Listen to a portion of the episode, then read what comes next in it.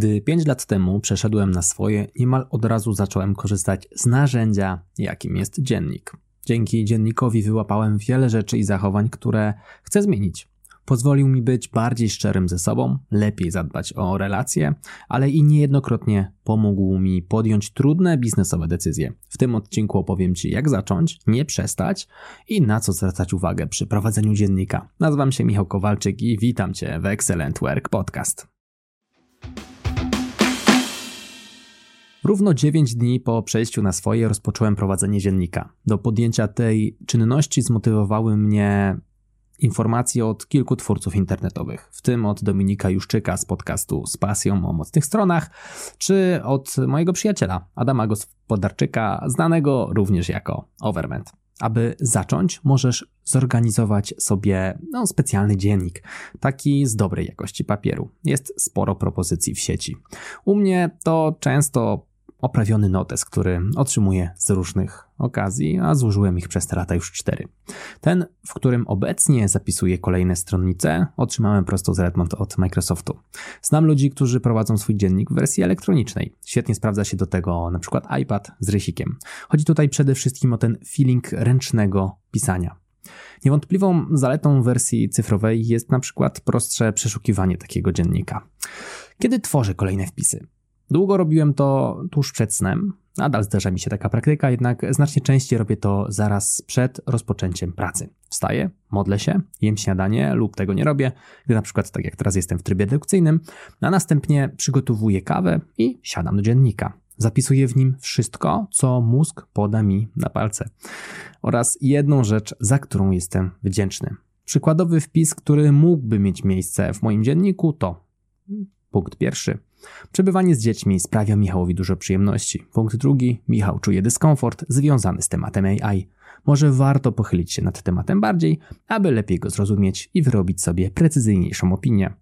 Jestem wdzięczny za to, że mam rodzinę. Jak widzisz, piszę dziennik w trzeciej osobie. To pozwala mi się zdystansować od swoich myśli i ułatwia mi bycie szczerym ze sobą. Trochę jakbym sam obserwował swoje zachowanie z boku. Pisanie o tym, co sprawia mi przyjemność, pozwala mi częściej wykonywać tę czynność, sprawiając, że w moim życiu jest po prostu więcej radości. Obawy czy dyskomfort to naturalna część życia. Widząc, że występują, uświadamiając sobie problem, mogę zacząć szukać rozwiązania. No i nie zawsze mam je od razu, ale długoterminowo, jak dotąd, zawsze udawało mi się pokonać moje wyzwania. W dzienniku możesz zapisywać również zachowania, które były w tym dniu według Ciebie do poprawy. Zdanie, które rozpoczyna się od jestem wdzięczny za, piszę w pierwszej osobie. Chcę tym samym docenić dzień, który dobiegł końca. Widzę też, co tak naprawdę w moim życiu się liczy. Przez 5 lat prowadzenia dziennika byłem wdzięczny głównie za zdrowie, rodzinę czy fajne chwile. Nie byłem wdzięczny za zarobione pieniądze, no ale pamiętam też o tym, że dzięki nim mogę na przykład wyjechać z rodziną, co pozwala e, nam, jako organizacji rodzinnej, razem przeżywać przygody w nieco inny sposób niż te, które mają miejsce w zaciszu domowym. Mając wpisy od poniedziałku do niedzieli, pora przystąpić do ich podsumowania. Robię to najczęściej w niedzielny wieczór lub poniedziałkowy poranek. Czytam podsumowanie poprzedniego tygodnia, aby przypomnieć sobie, jakie płynęły z niego wnioski, a następnie czytam wszystkie wpisy z dni kończącego się już tygodnia.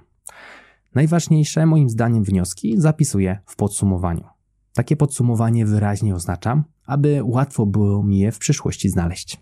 Powielam ten proces co tydzień. Gdy docieram do końca miesiąca, pora na to, aby i on został podsumowany. Robię to najczęściej w dniu podsumowania ostatniego tygodnia w miesiącu. Podobnie jak w przypadku tygodni, tak w przypadku miesięcy, czytam podsumowanie poprzedzającego miesiąca oraz wszystkie podsumowania tygodni w miesiącu, który podsumowuję.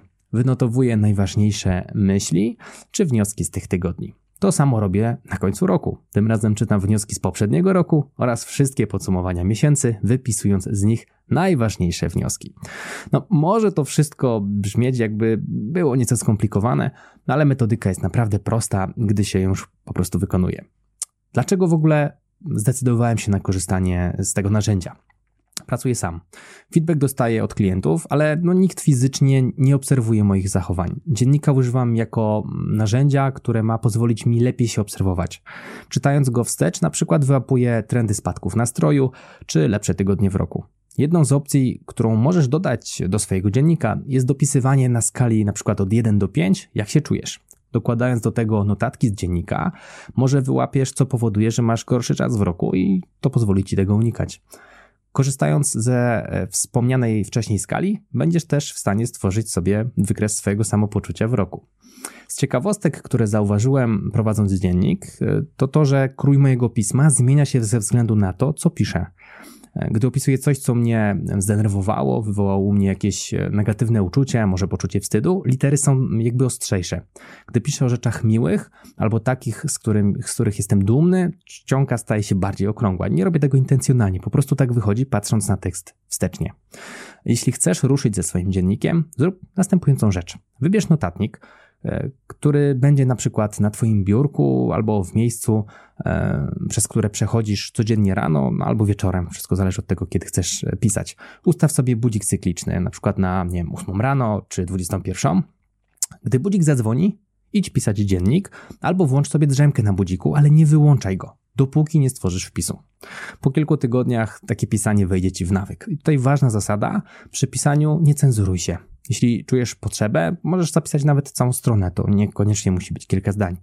To narzędzie jest przede wszystkim dla ciebie. Możesz zmieniać formę tak, aby ci służyła. Możesz na przykład dodatkowo codziennie zrobić w dzienniku jakiś mały rysunek. Po czasie zobaczysz, że te konkretne rysunki wcale nie są przypadkowe. A więc owocnego pisania i trzymam kciuki za Twoją konsekwencję. Jeśli chcesz prowadzić swój dziennik w Wordzie, a przy okazji poszerzyć swoją znajomość tego narzędzia, sprawdź kurs www.msword.pl, link w opisie. A jeżeli podobał Ci się ten odcinek podcastu, wyślij go proszę do jednej osoby. Mówił dla Ciebie Michał Kowalczyk, a to był Excellent Work Podcast. Do zobaczenia lub do usłyszenia w kolejnym odcinku. Trzymaj się, hej!